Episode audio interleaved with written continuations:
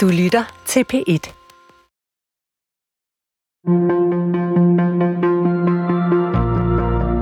Hvad kan vi bruge en næsten 2.000 år gammel samling tekster til? Kan vi overhovedet forstå os selv, uden at læse Bibelen? Christian Let mener, at Bibelen er verdens vigtigste bog. Lauke Hendriksen læser den for første gang. Og sammen gennemgår de historierne, der stadig former vores bevidsthed og forsøger at finde ud af, hvad de betyder for os i dag. Velkommen til Bibelen Let Fortalt. Moses og de ti bud. Gud laver en aftale med sit folk. Det er måske den mest centrale begivenhed i det gamle testamente, vi skal øh, deal med i dag. Det er de 10 bud, som, som man nok kender til. Og ikke bare 10. Der er virkelig, virkelig mange love faktisk, som Moses får overleveret fra Gud selv. Og, og det bliver centralt for jødernes selvforståelse, men også for udformningen af det, der bliver jødedommen og, og, og senere kristendommen på sådan en lidt indviklet måde. Men centralt er, at det her det er en lovreligion, og at lovene er guddommelige, og øh, det her det er altså The Origin Story. Nu får vi fortællingen om, hvordan det blev sådan.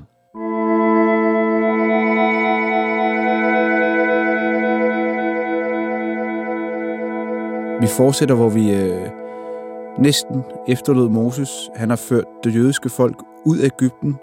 Han har delt havet to, og så har han ledt sit folk til foden af Sinai-bjerget. Og her der går Moses op på bjerget og snakker med Gud. Og Gud siger til Moses, at hvis de adlyder ham og hans pagt, så vil de være Guds udvalgte folk. Og, og Moses, som i høj grad er, er budbringeren i, i den her historie, mm. han øh, giver den her information videre til folket, og, og den er de helt med på. Så Gud, han ja, fremstår på bjerget i form af en tæt sky, og der giver han Moses de ti bud, og i øvrigt også en, en masse fodnoter til, til de her bud.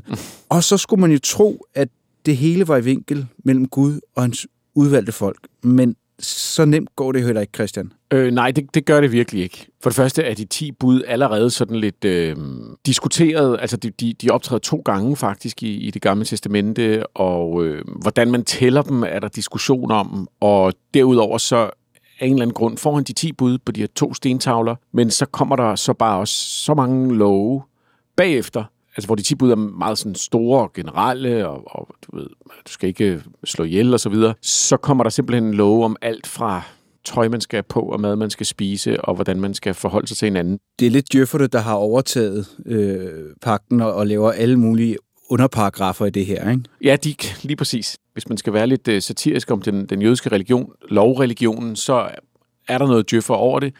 Øhm, og så er der den anden del, som du nok også hentede til, som er det der med, at de jo ikke bare siger tak, fedt, der fik vi dem, og så slutter Bibelen. Øhm, det kunne jo ellers godt have været sådan. Øh, men man skulle tro, at pakten var indgået. I skal følge dem sådan her, her er lovene. Done.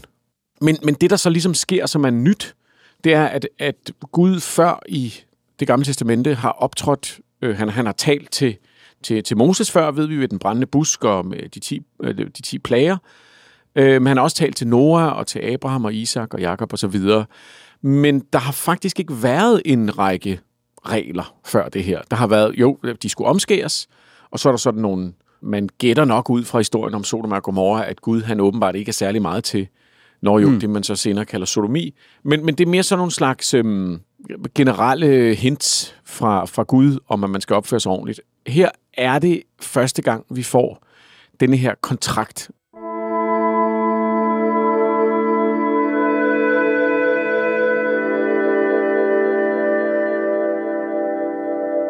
Det er en kontrakt, der konkretiserer det løfte, Gud har givet tidligere. Løftet om, at der er et land, et helligt land, og de er det udvalgte folk. Og, og det er jo klart, en ting er, hvis jeg siger, hey, du må godt lege min lejlighed. Og jeg bliver ved med at fortælle dig, at du må godt lege min lejlighed i, i måneder efter måneder, og du går rundt sådan, det er også fedt, jeg godt må lege din lejlighed, men du flytter jo ikke bare ind i min lejlighed, uden at jeg siger, skal vi ikke lave en kontrakt? Fordi så forstår du, hvad du, hvad du skal betale, hvad, hvad vilkårene er, og så videre, og så videre. Og det er ligesom det, der kommer i her. Der kommer, det, det er det kontrakten, der ligesom udpensler, hvad det er, aftalen er mellem øh, det jødiske folk og Gud. Hvis I gør det her, siger Gud, så er I et helligt folk. Mm. Og, og det sjove er, at den her sådan formen på de 10 bud specielt, imiterer en, en, en kontraktform, vi, vi senere, i, altså for sådan noget 100-120 år siden, i arkeologiske fund er begyndt at finde hos mesopotamiske og, og sådan, altså generelt semitiske folk på det tidspunkt, som er sådan en, først en fortælling, jeg er, øh, her er det så, jeg er Gud, øh, men du ved, jeg er kong et eller andet, og jeg har gjort sådan og sådan, og her er mine vilkår, og hvis ikke I overholder dem, så sker der det her. Og, og den følger meget sådan den form. Så, så det tyder på, at Gud har ligesom, når jeg, hvis du skal lege min lejlighed, Lauke, så kan jeg jo gå ind på en hjemmeside og downloade en standardkontrakt mm. med nogle fuldstændig standard udlejningsbegreber, ja. øh, øh, begreber, og det er så dem, jeg vil, vil ud, udfolde. Og det er lidt som om, at det er det, Gud har gjort her. Øh, Gud, han, han har downloadet standardkontrakten. han har simpelthen bare copy-pastet. Simpelthen, han har simpelthen taget, du ved, så, og så har han ligesom udfyldt de her ting. Ja. Men, men det, der er unikt ved denne her lovsamling, som ikke er i nogen af de andre, og det, der adskiller denne her øh, historie fra, fra de andre, er, det er ikke love, som du skal overholde for at få lov at være borger. Det er regler, som Gud giver dig, giver os, for at vi skal overholde vores pagt med ham, og få lov at være en del af det udvalgte folk. Og det kan du godt se, det er jo sådan markant ny idé, som, som er... Altså, det, det, det er svært at overdrive, hvor markant det egentlig er, fordi man tænker, nå jo, men det er vel stadig nogle love. Øh, du ved, det var det andet vel også. Men det der, det, der er det nye, er jo, at hvis du ikke overholder en lov i øh, det gamle, en eller anden mesopotamisk by i Babylon eller et eller andet, så, er du, så skal du i fængsel, og så skal du betale. Mm. Det skal du i og for sig også her, ifølge hvad der står. Men hvis du ikke overholder en, den, den, nogle gange den samme lov, men det er Gud, der har sagt det til, til dig, så bliver du faktisk en synder. Altså så er du faktisk et menneske, der ikke lever op til Guds forventning. Gud talte alle disse ord. Jeg er Herren din Gud, som førte dig ud af Ægypten af trællehuset. Du må ikke have andre guder end mig. Du må ikke lave dig noget gudebillede i form af noget som helst oppe i himlen, eller nede på jorden, eller i vandet under jorden. Du må ikke tilbede dem og dyrke dem, for jeg, Herren, er din Gud, er en lidenskabelig Gud. Jeg straffer fædres skyld på børn, børnebørn og oldebørn er dem, der hader mig. Men dem, der elsker mig og holder mine befalinger, vil jeg vise godhed i tusind slægtled. Du må ikke bruge Herren, din Guds navn, til løgn, for Herren vil aldrig lade den ustraffet, der bruger hans navn til løgn. Husk sabbatsdagen og hold den hellig. I seks dage må du arbejde og gøre alt, du skal, men den syvende dag er sabbat for Herren din Gud. Der må du ikke gøre noget som helst arbejde, hverken du selv eller din søn eller datter, din træl eller trælkvinde eller din husdyr, og heller ikke den fremmede i dine byer. For på seks dage skabte Herren himlen og jorden og havet med alt, hvad de rummer. Men på den syvende dag hvilede han. Derfor har Herren velsignet sabbatdagen og helliget den.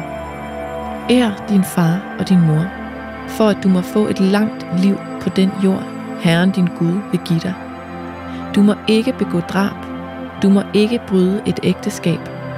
Du må ikke stjæle. Du må ikke vidne falsk mod din næste. Du må ikke begære din næstes hus. Du må ikke begære din næstes hustru, hans træl eller trælkvinde, hans okse eller æsel, eller noget som helst af din næstes ejendom.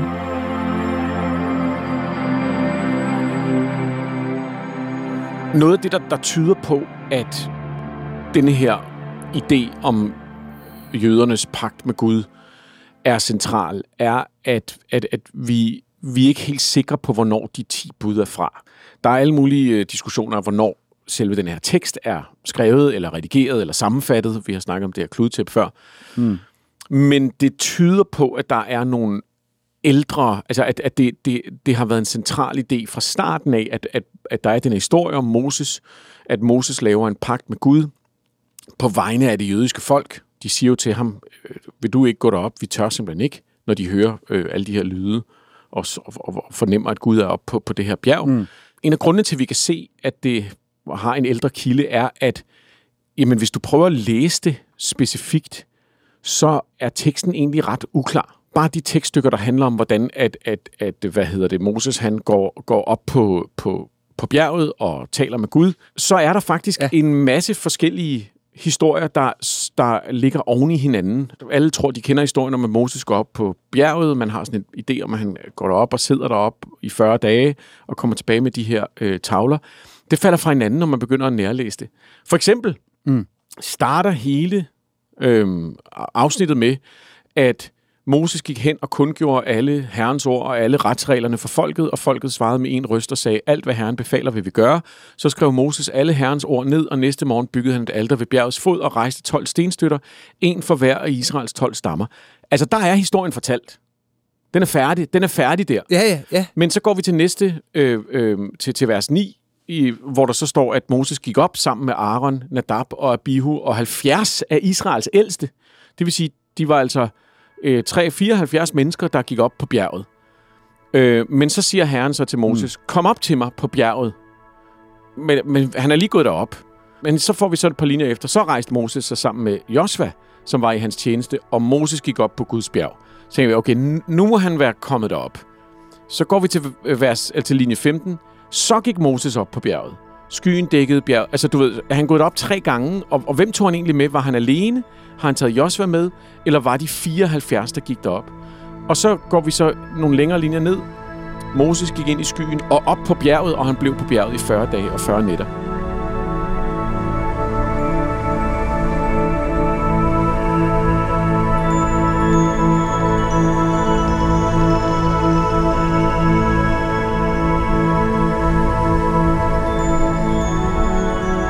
Herren sagde til Moses, Gå op til Herren sammen med Aaron, Nadab og Abihu og 70 af Israels ældste. På lang afstand skal I kaste jer ned. Kun Moses må træde frem for Herren, de andre må ikke. Folket må ikke komme op sammen med ham. Moses gik op sammen med Aaron, Nadab og Abihu og 70 af Israels ældste, og de så Israels Gud. Under hans fødder var der som et flisegulv af safir, så rent og klart som himlen selv. Disse fornemme israelitter lagde han ikke hånd på. De skudede Gud og spiste og drak. Herren sagde til Moses, Kom op til mig på bjerget og bliv der, så vil jeg give dig stentavlerne med den lov og befaling, som jeg har skrevet ned for at belære dem. Så rejste Moses sig sammen med Josva, som var i hans tjeneste, og Moses gik op på Guds bjerg.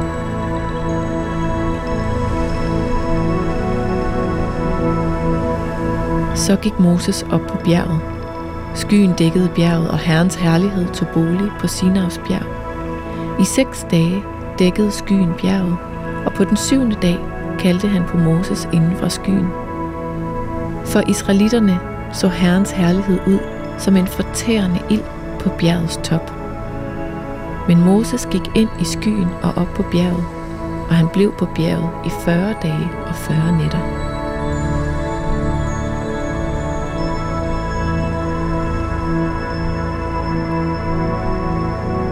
Her har vi en grund, sådan et grundeksempel på det her, vi har snakket om så mange gange før. At det her giver ikke mening, hvis du bare læser det sådan her. Det giver simpelthen ikke Nej. mening. Ideen om, at det her skulle være det ene sandfærdige, rene ord, den, den reelle historie, falder fuldstændig fra hinanden. Vi må gætte på, at det her er sat sammen af i hvert fald tre forskellige fortællinger. En, hvor han går op med 74 mennesker. En, hvor han går op med Josva. En, hvor han går op med alene.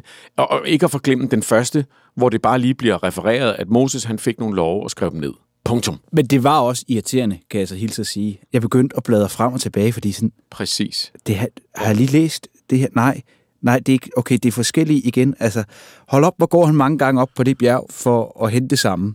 Men det bizarre er, at det er tre ret konkrete historier. De er ret enkle, som ja. ved at blive blandet sammen, bliver til en virkelig tåget, uklar fortælling. Så hvad har været motivationen til at have dem alle sammen med? Og det, det som nogle forskere taler om, det er, at det er igen den her idé om, at, at, at der måske har været nogle forskellige versioner, nogle forskellige teksteksempler i cirkulation på en eller anden måde, på et eller andet tidspunkt. Og denne her redaktør har set dem alle sammen som hellige. Ah, ja. fordi jeg skulle til at sige, altså der er en redaktør, der virkelig ja. har haft travlt, øh, men han har simpelthen ikke kunnet ja. kill your darlings. Ja. Jamen, det er jo ikke bare kill your darlings. Han har ikke haft muligheden Nej. for at sortere noget fra. Så hvordan løser han opgaven med at mm-hmm. sætte det hele sammen? Det er jo det. Men, men der har du har måske, hvor, men hvorfor har han ikke haft muligheden for at sortere dem fra? Det har han muligvis ikke haft, fordi han må ikke redigere Guds ord. Ja. Så, så det ja. tyder på, at, at der, er en, der er en ældre tradition, som åbenbart er så gammel, at den har nået at blive genfortalt med forskellige fortegn. Altså, og, og, og den har måske stået i et fragment, som når jeg dengang Moses fik loven at skrive ned. En anden gang, hvor at af en eller anden grund er det blevet til en historie, om han gik derop med masse repræsentanter, alle de ældre, man kan forestille sig, hvorfor det har været vigtigt i et samfund. I den anden går han derop med, bare med Josva, og i den sidste går han derop alene, som er det billede, vi alle sammen sidder med i dag, at, at Moses sidder alene på bjerget.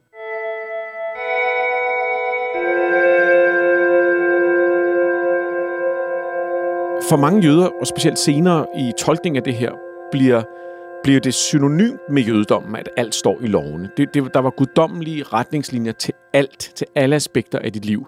Hver eneste aspekt af ens dagligdag kunne blive en, en stræben mod Gud, altså selv helt ned til den måde, du bærer på, til hvad for nogle dage, du holder fri på, til hvordan du holder fri. Og der, der er der det her begreb, som jeg har talt om for lang tid siden, som jeg synes er vanvittigt spændende og, og vigtigt for at adskille det her fra en kristen idé om moralske handlinger. Og kristen, der mener jeg også bare en moderne idé, altså en vestlig idé om moralske handlinger. I, i, i Vesten, der har, vi, der har vi moralske handlinger, og så har vi øh, forbrydelser. Mm. Men det er ikke det, der menes her. Nej. De har et begreb, der hedder tikkun olam, som, som oversættes til at reparere verden. Det er det centrale begreb for, hvorfor ret handling er vigtigt. Ikke bare fordi det er moralsk godt, det er også moralsk godt, men ikke derfor. Og heller ikke bare fordi det er, du ved, skadeligt for samfundet, men fordi det er med til at gøre verden mere hel. Det er med til at gøre verden mere guddommelig. Det er i, i nogle udlægninger øh, bringer det simpelthen øh, Messias ankomst tættere på os. Mm. Der er også noget andet sjovt ved lovene, Lauke. Det er jo, at det her det er et folk, der har boet hos Ægypterne som en eller anden form for, for tralle. Og nu, nu de så vandrer de rundt i i ørkenen. Men lovene handler om sådan noget med, hvad gør du, hvis der kommer en daglejer og skal arbejde på dit bundgård? Ja, det har jeg ikke du tænkt ved. over, jeg kan sagtens og, se det. og hvordan, hvordan skal du forholde dig til, hvis du kommer til at slå din slave ihjel, eller, eller hvis du skylder en mand nogle penge nede på markedet? Altså, så, så det vil sige, du har en masse love, der, der, der vidner om et, et, et lovsamfund, men de bliver så skrevet ind i en tradition, hvor loven er guddommelig. Ja, de har godt nok fart på, ikke? Altså, de er lige efter mange års trældom og sådan. Hvad nu, når vi selv får trælle? Man kunne godt forestille sig, at øh, man har siddet med de her love, og så har man skrevet dem ind i den her tradition, som var ældre, som var ideen om, om den her ørkenvandring, og ideen om, om, om den her pagt med Gud. Men så får det så den her lidt pussy og utroligt konsekvente øh, virkning, når man pludselig bliver alle lovene hellige. Altså, og du ved, det er sådan en, det er ret unikt. Jesus bliver nødt til at forholde sig til i, i, i det nye testamente, altså figuren Jesus i det nye testamente. Øhm, det her, det er noget, at det, altså nu begynder man at forstå, hvorfor Paulus taler om, hvorvidt lovene stadig dur. Mm. Og, og hvorfor Jesus taler om, at han vil omfortolke de ti bud. Fordi at de har talt ind i et samfund, som er en lovreligion, og det, man kan ikke overdrive, hvor vigtigt det er, og hvor, hvor afgørende det er for hele det menneskelige syn på sådan noget som moral og, og ret handling og retfærdighed og alle mulige andre ting. Det, det, det er ligesom, det, det er virkelig, det er derfor, når man siger, at den her tekst er central for jødedommen, så er det ikke på sådan en symbolsk måde. Så er det simpelthen, at, at det er denne her idé om, om pakten som det styrende præmis, der simpelthen øh, udformer hele resten af samfundet. Ikke?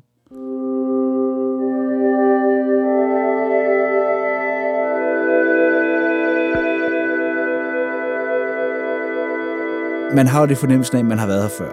Gud, han giver os lige pludselig noget guddommeligt, Og endnu en gang, så er vi mennesker, vi er ikke helt de bedste til at, at øh, forvalte Guds gave, fordi det vi også tisse om til at starte med, det går ikke helt efter planen, fordi allerede ret hurtigt, så bryder jøderne pakten med Gud. Og endda, det er ikke bare, at de bryder pakten. De første to bud, som Gud giver jøderne, den ender de med at bryde, fordi at øh, de venter så lang tid på, at Moses er deroppe, og så bygger de en øh, guldkalv, som de tilbyder stedet for.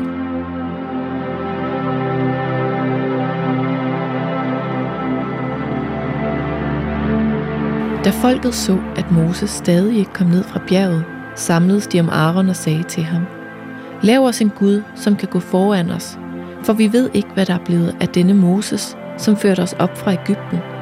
Aaron svarede dem, Tag de guldringe af, som jeres koner og jeres sønner og døtre har i ørerne, og bring dem til mig. Så tog hele folket de guldringe af, de havde i ørerne, og bragte dem til Aaron. Han tog imod dem og støbte dem i en lærform til et billede af en tyrekalv. Da sagde de, Her er din Gud, Israel, som førte dig op fra Ægypten. Da Aaron så det, byggede han et alter foran den og lod udråbe, i morgen er der fest for Herren. Næste morgen offrede de brandoffre og bragte måltidsoffre, og folket satte sig ned og spiste og drak, og de rejste sig for at danse.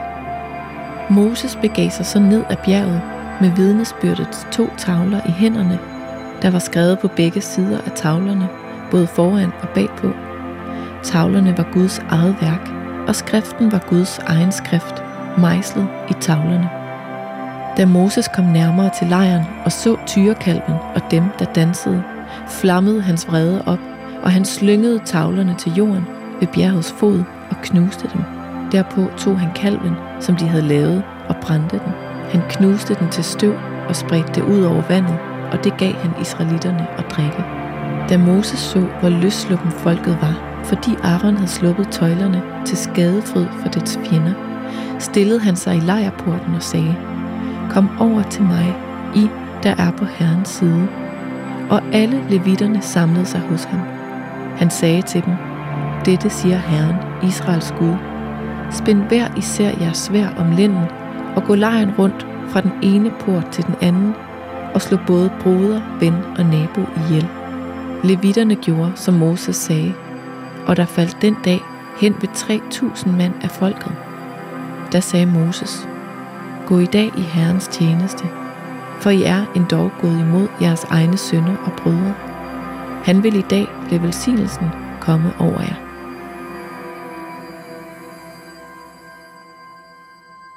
Hvad er ideen med, at de i første omgang ikke kan finde ud af at overholde Guds bud? Altså for det første vil jeg lige sige, det er, jo, det er jo et fantastisk billede. Altså jeg synes virkelig, det, det, jeg kan huske det, jeg synes, det var vildt dramatisk, da jeg var yngre og læste det her, at de laver en, en, en, en guldkalv. Mm. Ud, altså de, de samler alle smykkerne sammen, alle ringene og halskæderne, og så smelter de dem sammen. Ja. For det andet er det en vild detalje i den her historie, at det er Aaron. Aaron, som bliver udnævnt af Gud til at være Moses Ja, han er, han er nummer to. Ja, han er nummer to. Det er ham, der, fordi at Moses siger, "Jamen, jeg er vildt dårlig til at tale til folk, der ved den brændende busk. Og så siger, så siger Gud, "Jamen, så tag Aaron, han er god til at tale. Og det er faktisk Aaron, der taler med Ægypterne. Det er Aaron, der siger, øh, hvad Moses fortæller ham. Og det er altså Aaron, hvor, hvor de kommer til Moses, fordi de synes, nu hvor Moses lige har ledt dem ud af Ægypten og vundet en krig for dem og fundet vand midt i ørkenen, så går han op på det der bjerg, hvor de tydeligvis tror, at Gud er, fordi de tog ikke selv at gå derop. Og så går der simpelthen noget tid, så er de sådan lidt, ved du hvad, det gider simpelthen ikke at vente mere på ham. Hvad siger du til, at vi laver en, en, en guldkalv? Og så siger Aaron, Gud hjælp mig. Jamen okay, samle smykkerne sammen. Så gør vi det. Ja. Han er bare klar. Han har, han har været et skridt fra samtalen med Gud.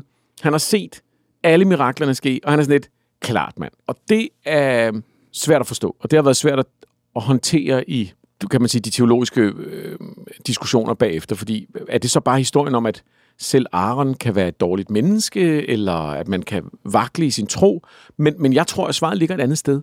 Fordi som du siger, det, det er de to første bud. S- øh, Det første bud er, at du må ikke have andre guder end mig, eller I må ikke have andre guder end mig. Det andet er, at man, man ikke skal lave en, et, et afbillede, altså en figur, en gudefigur. Mm. Vi, vi, vi tænker igen på Gud som, en, som den eneste Gud. Ja. Som om det her er en monoteistisk ting. Men det er det jo ikke, hvis man siger, du må ikke have andre guder end mig. Nej, så har vi ligesom plantet den allerede, ikke? Fuldstændig. Og, og, og Gud, han siger, han er, han er jaloux, siger han. Han gider ikke, han gider ikke, at man tilbeder andre. Altså, der er en idé om, at der findes andre guder, og de her andre guder kan faktisk også virke i verden. Altså, de er ikke bare tomme idéer, det ved vi også fra historien med, med Ægypterne. De kan også lave mirakler, de kan også gøre tjenester. Og, og hvis vi så pludselig smider, lige prøver et øjeblik at smide hele vores idé ud om, hvordan vi tolker den her tekst, og så i stedet for prøver at forestille os, hvordan det har været, jamen så har der været masser af guder. Og, og, og faktisk har det været sådan i de fleste samfund, at der var en, nogle guder, man gik til for, for frugtbarhed, nogle andre for mm. retfærdighed, nogle andre for, øh, når man skulle tale med de døde, og så videre, så videre, så videre. Og, og det, der, det, som er nyt, er ikke, at Gud siger endnu, han er ikke blevet så moden, at han siger, der findes kun mig. Han siger faktisk bare, at I skal kun tilbede mm. mig. Altså, når man læser det med moderne briller, så er det som om, at de, de kaster hele Guds tanken ud for at tilbede noget øh, mindre værd, og det bliver så senere i tolkningen til, til djævlen, eller til dæmoner, eller et eller andet. Men i virkeligheden har det mere været sådan en, de, de, har sikkert, de har sikkert haft flere guder på det her tidspunkt. Ja, altså, de, ja. de, de, er, de er det er et folk, der har haft flere guder, og en central del af alle religioner op til jødedommen, så vidt vi kan se, er, at de har figurer, som man tilbeder. Og, og de her figurer er ikke symbolske, de bliver rent faktisk guddommelige i det, man, man stiller dem. Øh, mm. så, så, så træder guden ind i den, og så videre. Så, så det er simpelthen det er en understregning af, at det er kun mig, vi snakker om. Der, der, der, altså, I skal ikke lege med de andre. Der er kun mig. Ja, det er det, han siger. Altså, det er sådan, vi skal forstå det, tror jeg. Ja. Og derfor så bliver denne her historie også den bliver ikke lige så sindssyg, som den er i kristen tanke, at du ved, de får ligesom det hele serveret på et sølvfad, og så kaster de alt ud. Det er mere dem, der stadig sådan lidt ikke er klar til at smide, du ved, hele konceptet ud med de andre guder, som de jo nok har haft et løbende forhold til. Og, og dem, der så ikke gør det, de bliver så øh, hugget ned bagefter, ikke? Ja, det er, jo, det er jo sådan en vild historie, ikke? Så går de ud, så kommer Moses ned igen selvfølgelig og, og, og smadrer de to tavler, fordi han bliver så vred. Og så sætter han simpelthen nogle af dem til at, at gå, tage svær og gå ud, og så siger de, så slagtede de omkring 3.000 mennesker. Ja.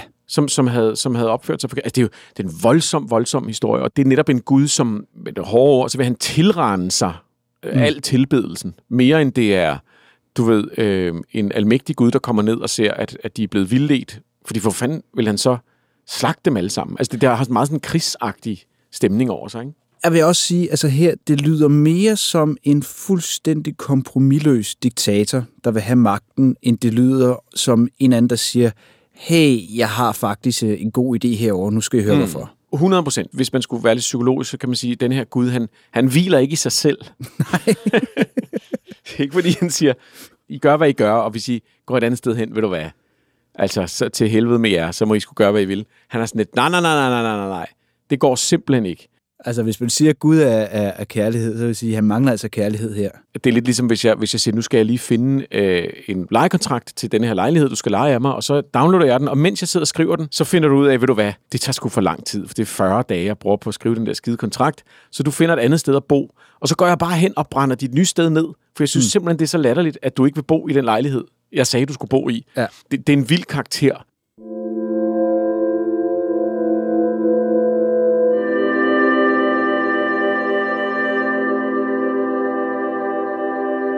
Det, jeg synes, der er spændende ved at læse den her tekst, det er som sagt, at når man begynder at læse den lidt nærmere og kommer væk fra det bestandte billede af Moses, der går op på bjerget, får de ti bud, og derved så, så, så, så bygger vi en pagt med Gud. Men mere ser det i en kontekst, hvor pagter er noget, man indgår, hvor mm. aftaler med guder er noget, der sker, og hvor at profeter skråstreg shamaner er dem, der får en led det på en eller anden måde, så er det her en historie, som viser en praksis, der, der peger tilbage, men stadig har den der kim af noget helt nyt i sig, at alle lovene kommer fra Gud. Og, det er, og derfor er det både vigtigt for jødedommen, men også virkelig i vores forklaring af, hvor vores moderne tankemønster kommer fra.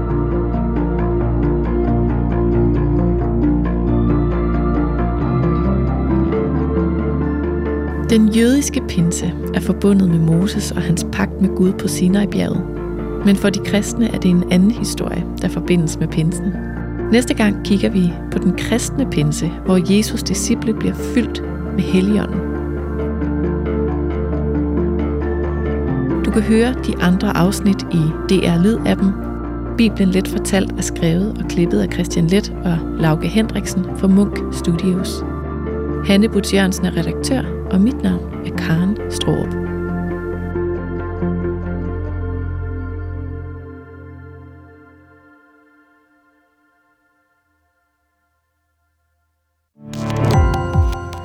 Gå på opdagelse i alle DR's podcast og radioprogrammer. I appen DR Lyd.